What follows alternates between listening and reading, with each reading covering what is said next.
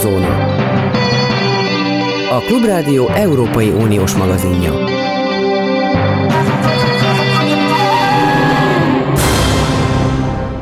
Jó napot kívánok, itt Zentai Péter beszél. Amerika olyan marad, mint az elmúlt négy évben volt. Egyet érte ezzel az én Amerika szakértő kollégám, Nagy Gábor. Szervusz Gábor! Szervusz, jó napot kívánok a hallgatóknak! Nem tudom, mit értesz az alatt, hogy Amerika olyan marad, mint amilyen az utóbbi négy évben volt. Nem biztos, hogy olyan marad, mint amilyen az utóbbi négy évben volt, de hogy milyen lesz, azt még nem tudhatjuk, mert nem ismerjük a félidős választás végeredményét. Az, ami biztosnak, két dolog tűnik biztosnak, hogy elmaradt a republikánus hullám, és helyette lett egy ilyen patakocska, ami persze repeszthet követ, csak sokkal tovább tart neki. A másik pedig, hogy a, a félidős kongresszusi választásnak a legnagyobb vesztes az Donald Trump. Uh-huh. Kibontanád, de egyébként engedd meg, hogy előtte, előtted és a hallgatók előtt is tisztázunk. Én arra gondoltam, hogy éppen azért, amit te mondtál, hogy elmaradt az a bizonyos földcsúszámlásszerű kongresszusi győzelem a republikánusoknak kedvezően, ezáltal egyrészt marad az, hogy egy picit impotens, de mégis Ukrajna ügyében nagyon is potensnek látszó amerikai kormány folytatja a politikáját, és eközben az amerikai társadalomnak ez a megosztottsága is fönnmarad, de ez a megosztottság most már tudjuk, nem olyan drámaian súlyos, mint amilyennek ezt a választási eredmények teljes ismeretlensége idején gondoltuk.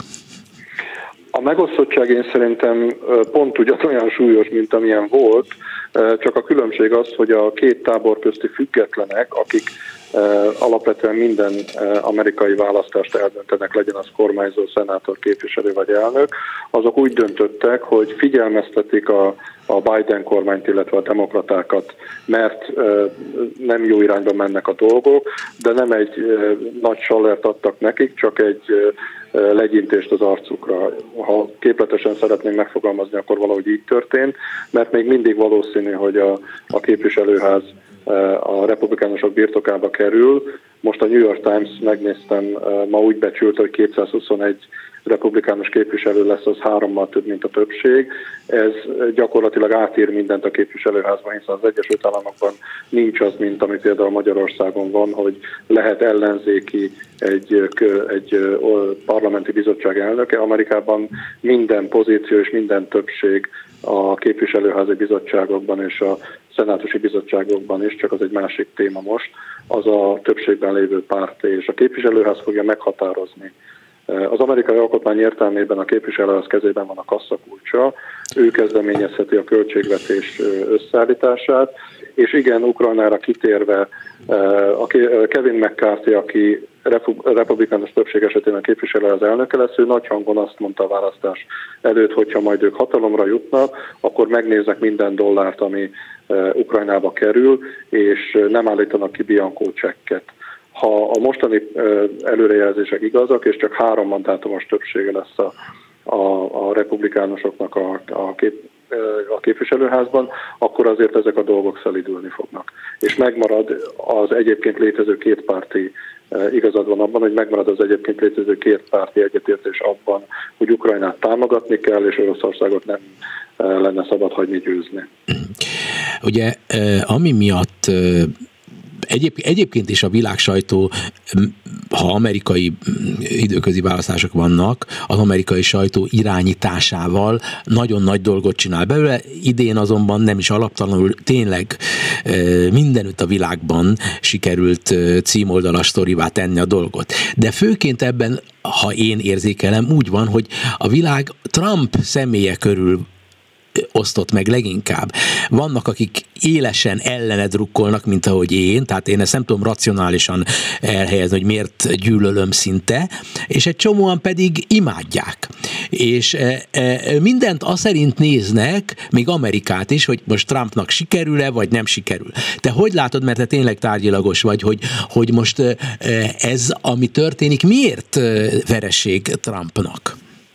Um Ugye a sajtójelentések arról szólt, szólnak, szerintem ennek lehet hinni, mert Trump egy ilyen személyiség, hogy ő dühöngött akkor, amikor megtudta az eredményeket, mert az eredményekből az, ő arra számított, hogy itt tényleg lesz egy republikánus hullám, annak a hátára fölül most november 15-én bejelenti az indulását a 2024-es elnökválasztáson, majd egy visszavágón megalázza és legyőzi Joe Biden-t, és visszaszerzi a, a, a Fehérházat. Ez most megrendült, hiszen hogyha, és megnézte a, az egyébként a republikánusokat a véleményozdalán támogató sajtó, a Wall Street Journal, vagy nagyon érdekes, hogy a Fox News és a New York Post valószínűleg Rupert Murdoch a tulajdonos szándékától nem függetlenül Trump ellen fordult az utóbbi napokban, mert ha megnézzük a számokat, a, repu- a republikánus hullám éppen azért maradt el, mert olyan trumpista jelölteket állítottak a republikánusok meghatározó államokban szenátoriai, képviselői és kormányzói posztokra,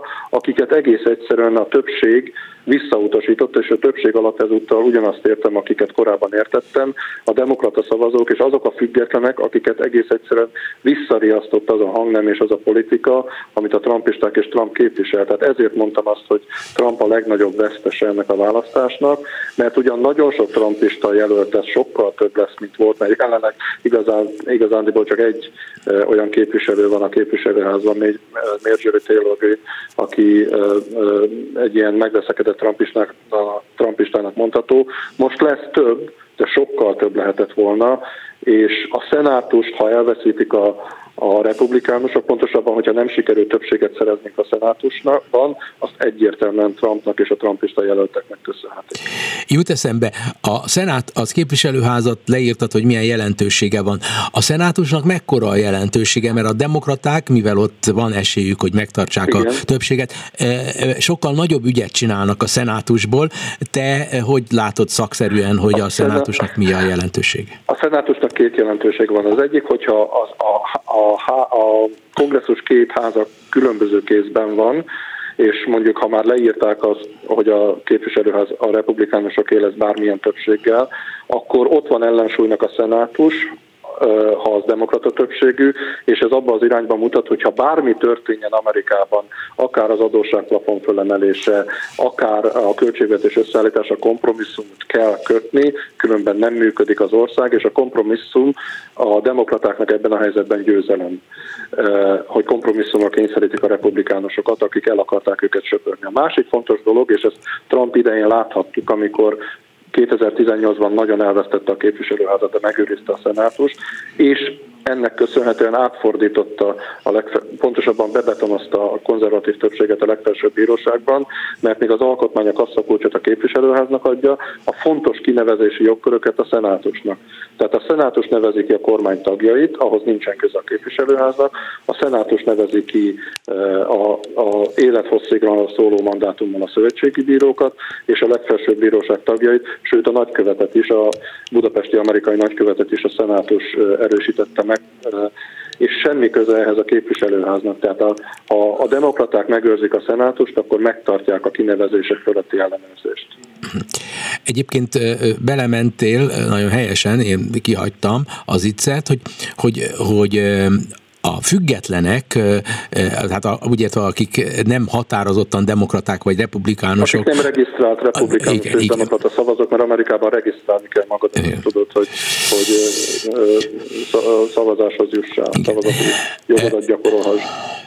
Azt hiszem, hogy ezek között nyilvánvalóan nagyon sok az olyan fiatal, aki 2020-ban még nem szavazhatott, de most már ö, szavazó ö, korba lépett, és 2024-ben még többen lesznek, és nem, ha leírni lehet ennek a valóban baloldali elkötelezettségi Ocasio Cortez ö, csinos és okos ö, demokrata párti, ő ugye képviselő igen, igen, New York. Igen, New Yorkban igen. Tehát ha, ő, ő azt mondja, hogy, hogy nagyon nagy a jelentőség. New Yorki a képviselő Washingtonban, igen. Igen, tehát ő nagy jelentőségnek tartja ezt a általam is veszőparipaként emlegetett eh, faktort, a generációt. Tehát, hogy a fiatal generációnak dolgozik a, a, ugye nyilvánvalóan az idő, és a fiatal generáció pedig bedolgozik, ha nem is nyilvánvalóan a demokratáknak, de mindenképpen a republikánusok ellenében. Te ezt megveszed, ezt a nem. gondolatot?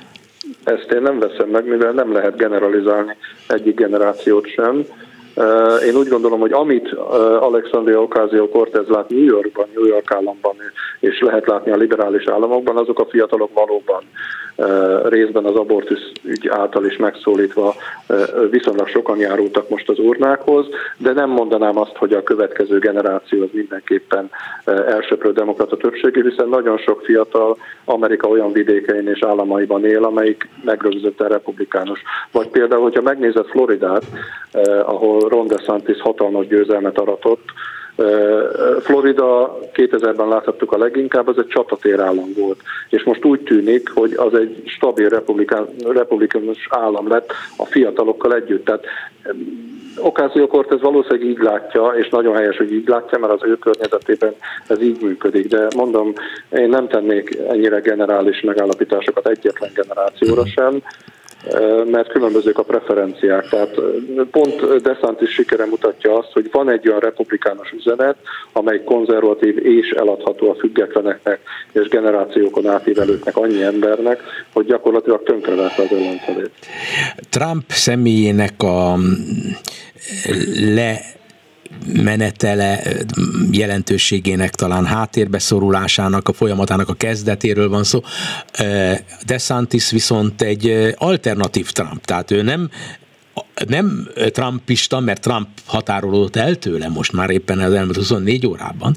Ez mutatja, hogy milyen hát nyilván, mert rivális lát benne. Rivális lát benne, tehát hogy mennyire narcisztikus, hogy mennyire fölülja Trumpnál a saját e, imádat, az önimádat, azt, amit, amit egyébként a, a republikánusoknak e, kellene transferálnia, hogy a, a republikánusokért szurkol, ő csak maga miatt szurkol. Tehát ez a DeSantis milyen új republikánus vonalat képvisel?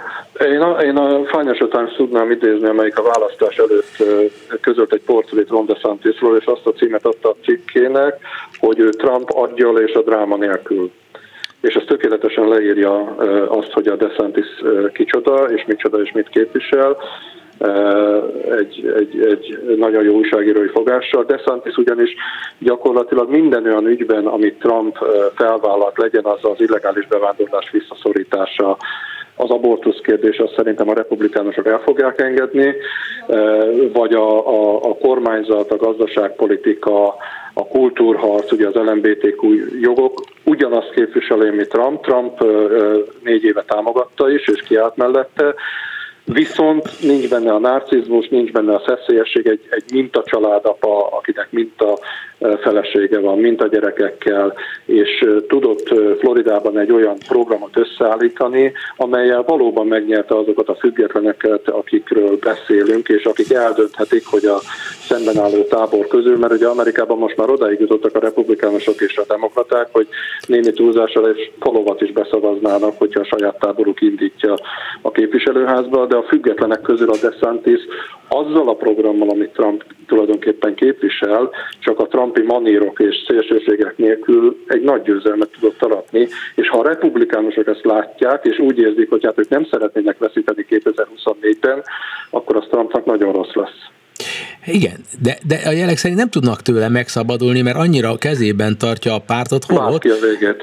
Hát értem, de ki, e, igen, persze, hát úgy értve, hogy, hogy a végén meg kell szabadulniuk, de ha én például azt akarnám, hogy a republikánusok verességet szenvedjenek a következő időszakban, hát, akkor én, én azt akarnám, hogy a Trump csak nyomuljon, mert valójában nem veszi észre, hogy elszállt fölött, fölött az, az idő. Tehát, hogy, hogy ez a DeSantis, ez ugyanaz tartalmilag, amit ő valószínűleg nem is komolyan, csak álságosan hirdet. DeSantis viszont a saját magánéletével és közéletével tudja bizonyítani, hogy igenis van Amerikában konzervatív uh, szellemiség, de én kész abszurditásnak tartom, hogy ennyi millió amerikai bevette, hogy ez a e, e, erkölcstelen figura e, képviseli az amerikai aty, alapító atyák protestáns értékeit. Tehát ez, ez az ember egy szélhámoskodó ember volt. Nem veszed észre? Vagy én csak hülye vagyok? De most miért mondod, hogy én nem veszem észre, az amerikai szavazóknak kellett volna ezt szerinted észrevenni, de mindenképpen a Trump akármilyen figura is meg tudott lovagolni egy olyan populista hullámot 2016-ban, ahol egy mindenki által rátermettebb jelöltel szemben, Hillary Clintonnal szemben megnyerte az elnökválasztást tisztán és, és normális körülmények között. Tehát ez mostanra viszont, elért, mostanra viszont elért oda, szerintem ezt mutatja ez a félidős választás, elért oda Amerika legalábbis abban az értelemben, hogy egy kicsit, ahogy mondod, elszállt az idő Trump fölött. Kérdés, hogy ezt ő hajlandó észrevenni, és a republikánus párt hajlandó tenni ellene valamit.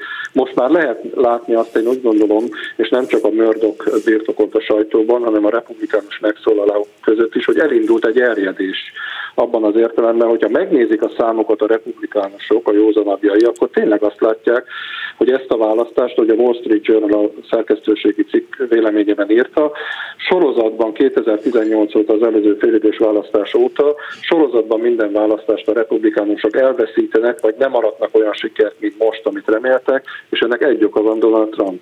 Hm. Utolsó kérdésem, és nagyon rövid időnk van. Azt mondta a Szijjártó Péter, hogy Magyarország minden barátja nyert a kongresszusi választásokon. Ez így van? De hogy van így? Ez elég rövid válasz volt? Nem, nem, nem. Hát ezt ugye azt kell mondani, hogy Magyarország minden barátja nyert, nem, a képettől sokkal árnyaltott. Tehát a republikánusok nyerhettek a képviselőházban valószínűleg, és nem tudni még, hogy a szenátus kié lesz, de semmiképpen nem az következett be, amire akár a közvéleménykutatók, akár a republikánusok, vagy akár Szijjártó Péter számított november 7-én. Mert ő nyilván a trumpista jelöltekre gondolt, és ő ebből azt az üzenetet akarta átnyomni nyilván csúsztatással, hogy, hogy az baj, egész republikánus párt, ha nyer, akkor az Magyarország nyer. Igen, ezt, ezt hogy mondjam, ez hivatali kötelessége ezt mondani, de hát a kép nem ezt mutatja. Uh-huh.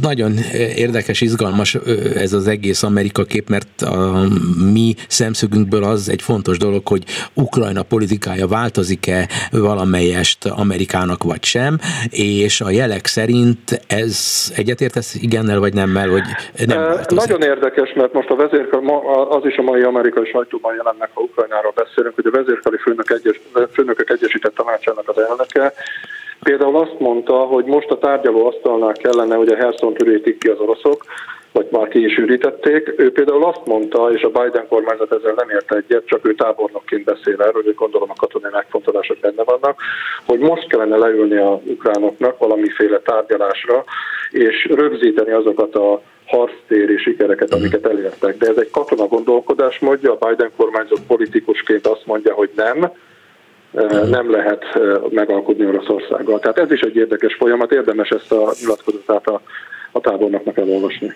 Nagy Gábor, nagyon szépen köszönöm a nagyon tájékoztatót. Köszönöm. E, és e, most ugye Magyarország egy periférikusan szóba került, Amerika is, és Németország is, mintha nagyon keménykedni kezdene a magyar kormányjal szemben. Hallgassuk meg azt a beszélgetést, amit néhány órával ezelőtt rögzítettem Hegedűs Dániellel, a berlini központú German Marshall Fund munkatársával, kutatójával. Stílusváltás-e, amit tapasztalunk Németország részéről Magyarországgal kapcsolatosan, vagy lényegi, tartalmi elismerése olyasnak, hogy a magyar-német kapcsolatok megszűntek a szoros barátság szférájában maradni. Igen, úgy gondolom, hogy mindenféleképpen többről beszélünk, mint, mint stílusváltásról. Ez alapvetően egy, egy helytálló következtetés lehetett volna Orbán Viktornak a, a legutóbbi berlini találkozása után, vagy berlini látogatása után, amikor ugye Olaf Scholz kancellár meglehetősen hideg fogadtatásban részesítette a magyar miniszterelnököt, és nem követte közös sajtótájékoztató, vagy közös kiállás a nyilvánosság elé a találkozójukat. Itt ennél egyértelműen többről van szó. Úgy gondolom, hogy nem feltétlenül a, a magyar-német bilaterális kapcsolatoknak a, a minőségét jelzi. Úgy gondolom, hogy a, hogy a barátság szó az már egyébként a, az Angela Merkel vezette kormányok utolsó éveiben sem jellemezte feltétlenül ezt a kapcsolatot. Inkább egy, egy interdependenciáról volt szó, és egy közös egymásra utaltságról gazdasági kérdésekben. Itt viszont azt látjuk, hogy az a, a politikai fejlődés, ami mondjuk a, a magyar államnak a minőségét mondjuk egy demokratikus kormányzattól elvitte egy autoriter irányba, és ami az elmúlt években azért az Európai Unióban egy, egy egyre fontosabb politikai kérdésé vált. Ez most megérkezett a német belpolitikába, és bár egyébként nem feltétlenül kell a, a német kormánynak, vagy egyébként a német kancellári hivatalnak is egyébként megfogadnia ezt a parlamenti határozatot. Nyilván annak fényében, hogy ennek az előterjesztője a három koalíciós párt volt, valóban nagy a súlya, és valóban jelez egy, egy olyan irányváltást, hogy adott esetben a magyar kormánynak már effektíve tényleg azzal kell számolnia, hogy Németország az uniós szankciók egyértelmű támogatójaként fog megjelenni az uniós politikának a színpadán. Tehát egy nyomásgyakorlás, de konkrétabban mi a lényege ennek a parlamenti határozatnak Hegedűs Dániel olvasatában? A lényege a határozatnak két mondatban összefoglalható. A parlamenti többség felszólította a német kormányt, hogy abban az esetben, amennyiben októberben az Európai Unió tanácsában szavazás lesz arról, hogy Magyarország számára továbbra is felfüggesztve tartsák-e a, a az uniós kohéziós kifizetéseket, akkor ezt a felfüggesztést, vagyis a Magyarországgal szembeni pénzügyi szankciókat a német kormány egyértelműen támogassa, és támogassa mindaddig, amíg egyébként a magyar kormány által előterjesztett reformlépések nem egyértelmű biztosítékai lesznek annak, hogy Magyarországon valami fajta jogállamiság visszaállítására sor kerülhet. Az igazi, úgy mondjuk angolul, hogy game changer, tehát az alapvető eh, váltást az hozhatta legalábbis az én olvasatomban a magyar-német kapcsolatokban, hogy Magyarország gyakorlatilag bedolgozik eh, az oroszoknak a háború kitörésének pillanatától kezdve. Jól érzékelem ezt, és ekközben pedig Németország a sarkára állt, és már február végén, vagy március elején Scholz kancellár jelezte, hogy itt Németországnak felül kell vizsgálnia mindazt, a, amiben kedvezett korábbiakban Oroszországnak. Valóban itt két tényező játszik fontos szerepet. Az egyik egyértelműen a, a magyar külpolitikának a kontinuitása Oroszország viszonylatában, dacára egyébként az Európában duló háborúnak, és a másik pedig a német külpolitikának a, a fordulata. Tehát itt, itt nyilvánvalóan nagy szerepe van a, a német politikai szereplők szemléletváltásának is, azonban amit itt látunk, az nem egyedülálló. Ugye, ugy, ugyanilyen módon változik egyébként közép-európai partnerországoknak is a Magyarországgal kapcsolatos percepciója. Példaként szeretném említeni, hogy Csehországban is egyre nyilvánvaló fenyegetésként érzékelik egyébként a magyar kormánynak az orosz barát politikáját, ami azt jelenti, hogy valóban a legszorosabb szövetségeseink értékelik át azt, hogy hogyan viszonyuljanak a magyar kormányhoz, legyen szó egyébként akár Németországról, akár pedig visegrádi partnerországokról. Eurozóna. A Klubrádió Európai Uniós magazinja.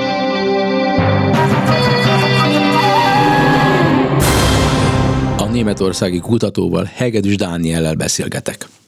Most a német eh, koalíciós pártok közösen képviselnek, aminek az a lényege, hogy eh, mondjuk a szociáldemokraták kevésbé, a zöldek és a szabaddemokraták erőteljesebben, az az, hogy eh, nem szabad engedményt tenni Putyinéknak, holott mondjuk a magyaroknak éppenséggel az éppen az orosz barátságuknak a jelképe, hogy, hogy, hogy engedményeket akarnak kicsikarni az Európai Uniótól. De miért nem kerül igazából hangsúlyra, hangsúlyos formába az, az, ebben a parlamenti határozatban, hogy nem csak az jogállami dolgokat kell figyelembe vennie Magyarországnak, hanem szolidaritását kell nyíltan vállalnia a nyugat mellett, és el kell határolódnia, és el kell ítélnie az orosz politikát, beleértve Putyint, aki tulajdonképpen háborús bűnöket követel. Miért, miért nem erre helyezik most a németek a hangsúlyt a Magyarországi követeléseikkel kapcsolatosan? Igen. Maga a határozat egy teljesen egyértelmű utalással indít az európai biztonsági helyzetre és az Oroszország által jelentett fenyegetésre. Ugyanakkor szerintem nagyon helyesen nem követel külpolitikai irányváltást a, a dokumentum. Ennek számos oka van. Az egyik, hogy, hogy az elmúlt években egyébként úgy a magyar, mind a lengyel kormány egyébként visszatérően azzal vádolta az uniós intézményeket, hogy a jogállamiságra való hivatkozással tulajdonképpen nyílt politikai nyomásgyakorlást folytatnak különböző ügyekben. Ez nincs így, és az, hogy ez nincs így arra a legjobb bizonyíték, hogy jelenleg azért van arra politikai esély, hogy az Európai Bizottság hozzáférést enged Magyarországnak ezekhez az uniós forrásokhoz, dacára Magyarország Oroszország politikájának, míg Lengyelország továbbra is el lesz vágva az európai helyreállítási alapforrásaitól, dacára annak, hogy milyen pozitív szerepet játszik egyébként az ország jelenleg az európai biztonság garantálásában. Viszont ezt a politikai összemosást megteremteni szerintem nagyon-nagyon veszélyes lenne. Egyrészt azért, mert gyengíteni egyébként magának a határozatnak a konkrét uniós politikai állásfoglalás jellegét, másrészt pedig nagyon komoly támadási lehetőségeket nyitna a a magyar kormány számára, és egyébként, ha egy mondatot még megenged, eh, talán elhelyezném a határozatot egyébként a német belpolitikának a, a színpadán is, ami nagyon-nagyon érdekes, ugyanis a három koalíciós pártnak a támogatása mellett a CDU-CSU teljes egészében tartózkodott, tehát nem vették semmilyen formában védelembe egyébként a, a magyar kormányzó pártokat. Akik védelembe vették, az két párt volt. Egyrészt a szélső jobboldali AFD, másrészt pedig a szélső baloldali balpárt. Uh, ugye ez az a két párt, aki egyébként valóban a, az Oroszországgal kapcsolatos további elköteleződés, illetve konstruktív kapcsolatoknak a fenntartását képviseli a német politikában, és ami egyébként nagyon jól mutatja, hogy ez a kérdés egyébként valóban bír olyan geopolitikai összefüggéssel, amit ön is említett, még akkor is, hogyha ezt nem kell kimondani, hiszen az egyértelműen orosz érdekeket képviselő szélső baloldal egyébként megvédte az ugyanúgy az európai szélső jobboldalhoz kapcsolódó magyar kormánypártot, ami egyébként egy meglehetősen ritka konstelláció az európai politikában. Akkor ugye ez már egy másfajta aspektusa annak, amit Orbán Viktor a Budapester Zeitungnak adott interjúban egy Magyarországon megjelenő kormánybarát német nyelvű lapnak adott, és abban ő gyakorlatilag egy elképesztő dolgot mond, most először történelmileg lényeges, hogy, hogy, hogy a magyar kormánynak és neki személyesen és a Fidesznek valójában az AFD lenne a partnere, de ő tekintettel van a német szemérmességre, meg azokra a hülyeségek, érdekekre kvázi, amiket Németország képvisel, és tudomásul veszi, hogy a német kormány nem szereti az AFD-t. De tulajdonképpen e, e, szerelmi vallomást tett az AFD-nek. Ez, hát azért, ez, ez azért nem nagyon illik bele az Európai Uniós Magyarország e, képbe. Tehát egy, egy Európai Uniós ország nem, nem lehet példaképe és tám, támogatottja az AFD. Én úgy gondolom, hogy az eddigi AFD-vel kapcsolatos politikája a magyar kormánynak alapvetően inkább kivétel volt, mint szabály. Ha belegondolunk, hogy 2000 20-21 óta Orbán Viktor egyébként egy európai egységes szélsőjobboldali szövetség kialakításán munkálkodott, akkor az, hogy egyébként nem épített ki kapcsolatokat az AFD irányába, igazából alapvetően egy, egy magatartás idegen jelenség volt. Ideológiai értelemben egyértelműen az AFD a legközelebbi partnere a német politikai palettán a Fidesznek. Az, hogy ez a kapcsolatoknak az elmélyítésére nem került sor, az, az valóban annak volt köszönhető, hogy a magyar kormányzópárt nem kívánta egyébként az államközi kapcsolatokat megterhelni azzal, korábban főleg a, a Merkel éra alatt, hogy, hogy a CDU-CSU-nak a jobboldali kihívójával mélyíti el az együttműködést. Ez nyilván egy, egy alapvetően vörös vonal lett volna a CDU-CSU számára is. Most azonban, hogy a Merkel utáni időkben sem történt semmi újabb közeledés egyébként a kereszténydemokraták és a Fidesz között. Valószínűleg egyébként ők is látják, hogy nincs már egyéb alternatívájuk a német politikai térben, mint, mint az AFD, és ennek megfelelően ez vélhetően egy olyan üzenet volt, ami, ami rezonált az AFD köreiben is. A AFD-s politikusok egyébként már nagyon régóta panaszkodtak arra, hogy ők szeretnének közelebbi kapcsolatokat kialakítani a magyar kormányzópárttal, csak mindig falakba ütköztek a CDU miatt. Úgy látszik ez volt az a jelzés Orbán Viktor részéről, hogy, hogy ezek a falak most már magyar oldalról is lebontásra kerülnek.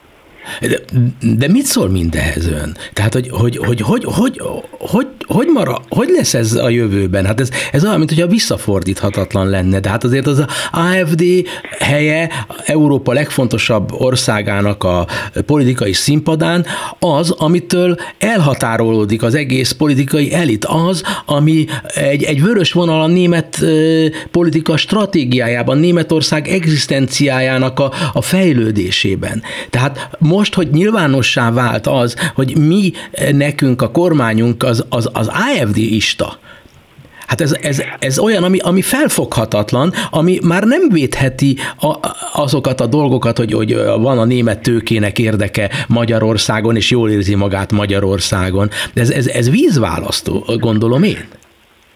Én egyrészt úgy gondolom, hogy nem látok messze menő különbséget a között, hogy a magyar kormánypártnak a szövetségese az AFD, vagy éppen mondjuk a, a neofasiszta Fratelli d'Italia. Miért nem lát különbséget? Hát Németország az Németország. Olaszországnak a történetében nincs meg az a fajta hihetetlen egzisztenciális alap, hogy, hogy, hogy a Mussolini való totális szakítás adja meg az országnak a létezéshez a, a jogát. De a mai Németországnak az adja meg a, a, a létezéshez való jogát, hogy totálisan szakított mindazzal, ami a nácikkal bármilyen összefüggésben összehozható. Ez így van, viszont én annak ellenére, hogy az AFD-t egyértelműen radikális jobboldali pártnak tartom, leszámítva egyébként a, a jobboldali népnemzeti szárnyát, alapvetően az AFD nem egy fasiszta párt abban az értelemben, hogy bármifajta kontinuitást képviselne egyébként az egykori nemzeti szocialista munkáspárttal. Olaszország esetében ez a kontinuitás azért egy picit jelentősebb, de igazából, hogyha nem a normatív területen mozgunk, akkor ezt a kapcsolatfelvételt én a magam részéről alapvetően üdvözlöm. És ennek az az oka, hogy minél inkább elszigetelt, minél inkább párja és minél inkább gyenge szövetségesei vannak a magyar kormánynak a nemzetközi térfélen, és adott esetben azok minél inkább elítéltek és elszigeteltek a német politikában. Ez ennél nagyobb valószínűséggel fogja azt jelenteni, hogy egyébként a nemzetközi vagy, vagy akár a német politikai szereplők határozottabban lépnek fel a, a magyar kormányjal szemben. A mai éjszaka elfogadott határozat ennek egy ékes bizonyítéka, úgyhogy az, hogy további hasonló lépések legyenek, és Németország adott esetben támogassa az Európai Uniónak a határozott fellépését a fidesz szemben, ahhoz egyébként lehet, hogy a Fidesz és az AFD közötti közeledés hozzá tud járulni.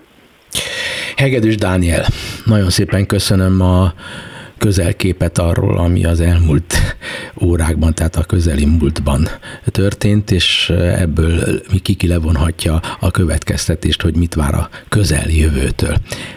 Viszont hallásra. Én köszönöm a lehetőséget, és szép hétvégét a hallgatóknak. Viszont hallásra. Az egyetlen magyar nem is annyira aktív, de nagy tőkésnek, nagy vállalkozónak nevezhető eh, személyiség az Bolyár Gábor, aki mind a közel, mind a távoli jövőre vonatkoztatva mer következtetéseket levonni hazánkat illetően. Hallgassuk. Amit ön képvisel, azt a klubrádió közönségének egy nem csekély hányada, főleg értelmiségi emberek messze menően elfogadják, ha szabad azt mondanom, Bolyár Gábor azoknak egyfajta gurúja, akik a magyar haza jövőjét azért látják rendkívül sötéten, mert úgy érzik, hogy a nemzet mondjuk ki nyíltan vezetője az országnak a sorsát alapvetően meg akarja változtatni, a szerves fejlődést, ami elvezetett az unió tagságunkhoz, a NATO tagságunkhoz, azt elhibázottnak gondolja, feltételezzük, és úgy gondolja, hogy a NATO az mondjuk egy semleges dolog, de az Európai Uniót, mint olyat, azt ott kell hagynunk.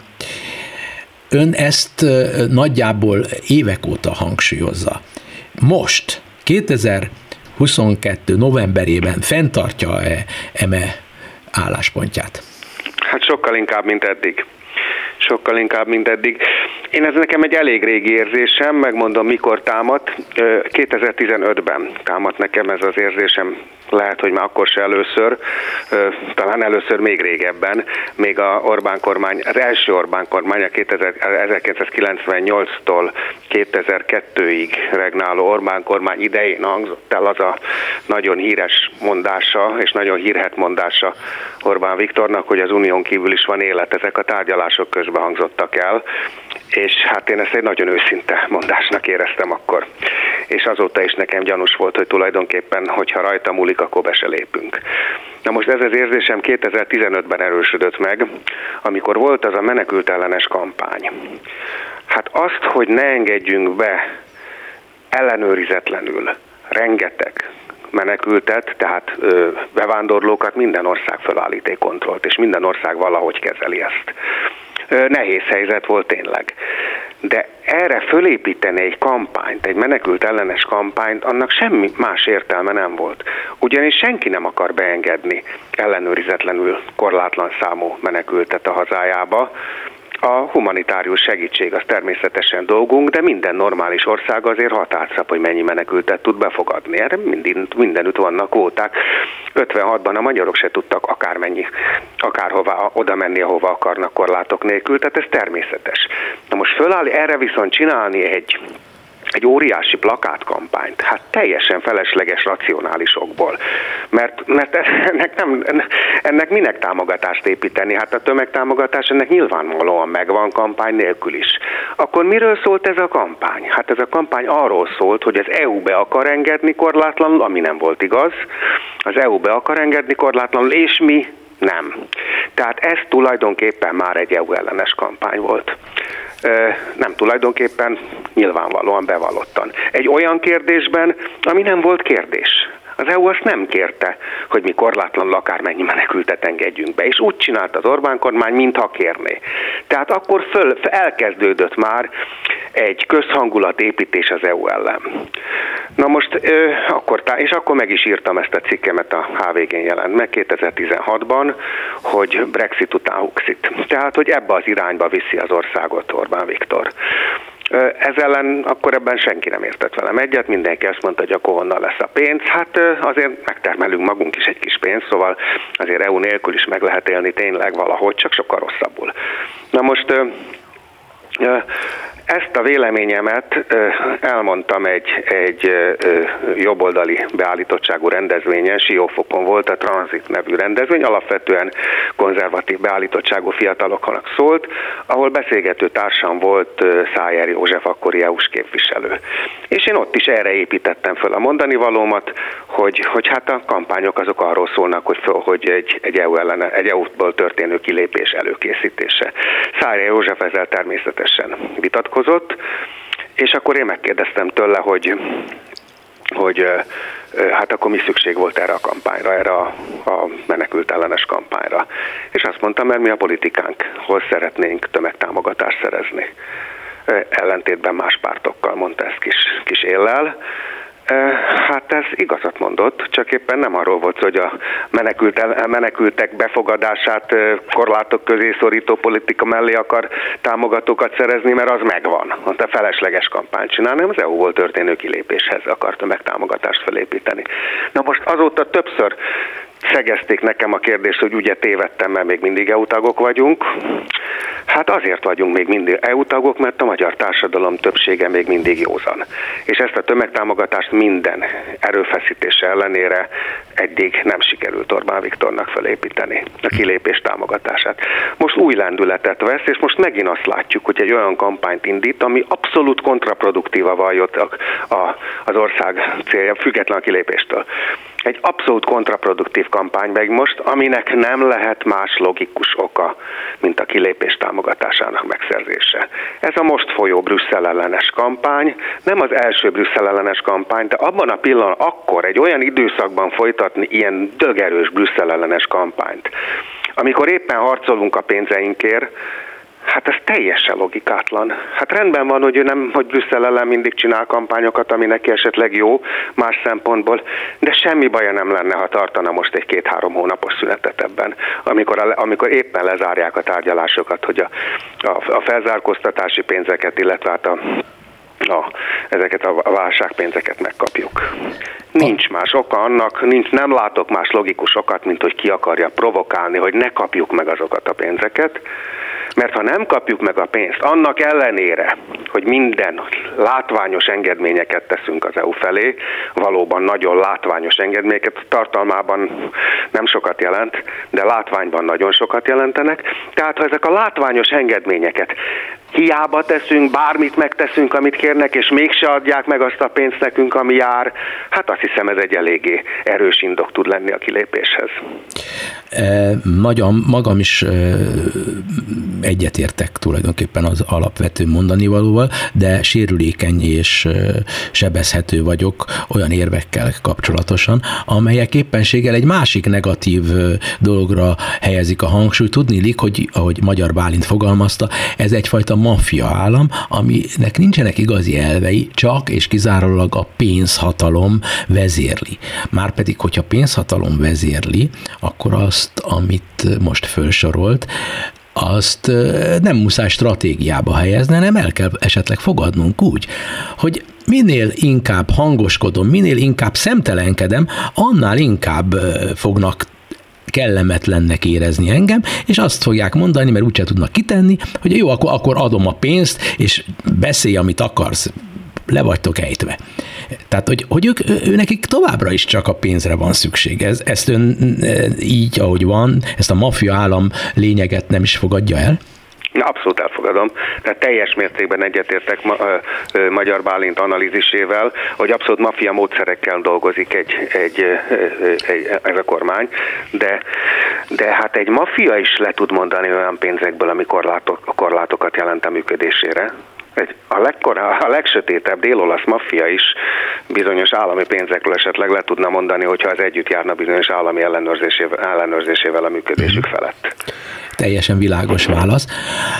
A másik, ami most ugye a jelen kampány egy, egy nagyon fontos, sokak számára szívszorító lényege, hogy úgy van bemutatva a plakátokon és a propagandában szavakban kifejezve, hogy az Európai Unió az, amely bombákat szór ránk. Igen, ez, hát ez olyan mértékű cinizmus, hogy ez nem igaz.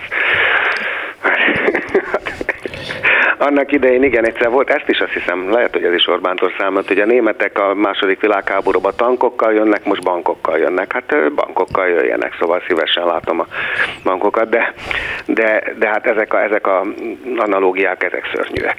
Szörnyűek és, és, és lelketlenek és cinikusak. És inkább támasztják alá azt, hogy e, valójában azért engedik meg maguknak ezt a fajta cinizmust, mondhatnám, hogy pofátlanságot és gonoszságot, mert az Európai Unióból akarnak esetleg minél előbb távozni, Igen, és ki kialakítani egy, egy ellenségképet építettek föl, és építenek továbbra is az Európai Unió szemben.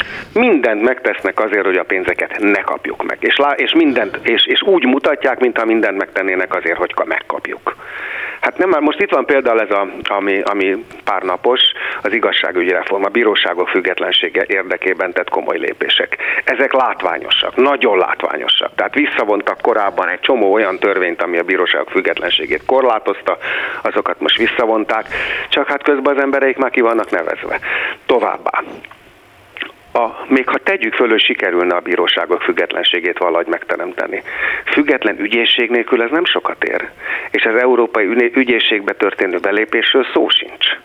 Tehát, hogyha annyi minden gesztus lehetne tenni, hogyha tényleg az lenne a cél, hogy a pénzeket megkapjuk. Hát az ügyészségbe való belépés nem lenne egy olyan, mert sokan úgy gondolják, hogy az azért lenne veszélyes Orbánékra, mert akkor, akkor jönnek, bilincsben fogják őt és a haverjait elvinni.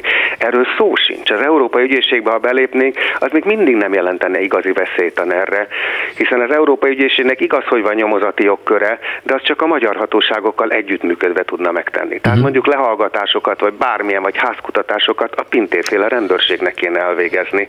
Tehát ők fegyveres rendőrök nem jönnének attól, hogy az Európai Ügyészségnek tagjai lennék. Tehát ezekben nem lenne egy igazi veszély, de nem teszi meg, mert az túl látványos lenne, és esetleg akkor az EU azt mondaná, na jó, akkor most már rendben van, akkor adjuk a pénzt nem akarja, hogy adják a pénzt. Azzal egyetért, vagy sem? hogy az Európai Unióval való szakítás az ország lakosságának is a komoly leszegényedésével járna. Ön a minap nagyon izgalmas cikket írt arról, hogy tulajdonképpen a leszegényedés, hogyha azt nem túl okos emberek kell, hogy végigéljék, azok az, az, az nem olyan nagy probléma. Tehát azt akarta ezzel üzenni, hogy az oktatásnak a szisztematikus rombolása olyan népet teremt, amely elfogadja azt, amit Kubában meg Venezuelában látunk, hogy elfogadott a nép, hogy elfogadják, hogy azért élünk rosszabbul, mert bennünket bántanak, az ellenség bánt, és az az ellenség az, amit éppen most fölépítettünk. De kérdezem én, hogy itt vagyunk ebben a geopolitikai helyzetben, Ausztria mellett, Románia mellett, stb. Hát azért ez, ez nem egy szigetország valahol a karibi térségben. Valahogy felfoghatatlan, hogy hogy engedhetik ezt meg maguknak. Hát felfoghatatlan. Felfoghatatlan, de, de, de hát megengedik maguknak megengedik maguknak. Az oktatás lerobban, le, lezüllesztését, azt is tényleg a, egy tudatos stratégia részének érzem, erről is szólt a cikkem. Igen. És, és hát ez a két dolog, ami az ország számára hosszú távú történelmi tragédia. Az egyik, hogy a, a nyugat felé fordulásunkat, amit 30 évvel ezelőtt végre megtörtént, sőt, hát már ha korábban megkezdődött, még a 80-as évek közepén megkezdődött egy erős nyugati orientáció. Azt most visszafordítják, ez egy tragédia, és egy történelmi tragédia, és amiből éltünk, az egy viszonylag magas szintű oktatás, mert volt Magyarországon egy magas szintű oktatás, ez még Léberzbeck Kuno idejében alakult ki, és lett nagyon erős. Hát ennek a leépítése hozzá kell tenni, hogy ez nem az Orbán rendszer, nem egyedül az Orbán rendszer bűne, az oktatás hanyagolása sajnos elég régi. Az Orbán rendszer csak tudatosan tette ezt, és nem hanyagságból ön világpolgárnak is nevezhető, ezt sokan negatívnak tartják, magam részéről korszerűnek érzékelem azt, hogy a, és a mai fiatalságunknak a, a, a, a krémje is világpolgár, hiszen egyformán érzi magát otthon, és tud alkotni Angliában, vagy e, akár Dél-Kelet-Ázsiában, Szingapurban, vagy Magyarországon, de ön gyakorlatban megengedheti magának, hogy sok helyen éljen. Mit mond azoknak, akik szintén valamilyen formában, intellektuálisan vagy anyagilag megengedhetik, hogy másot is éljenek.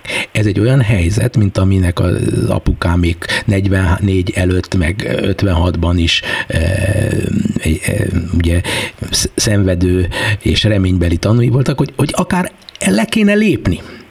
Kérdezem önt, le kéne lépni innen azoknak, akik hihetetlen mértékű hazafias fájdalom tölt el mind a nem, amit nem. Nem szabad lelépni.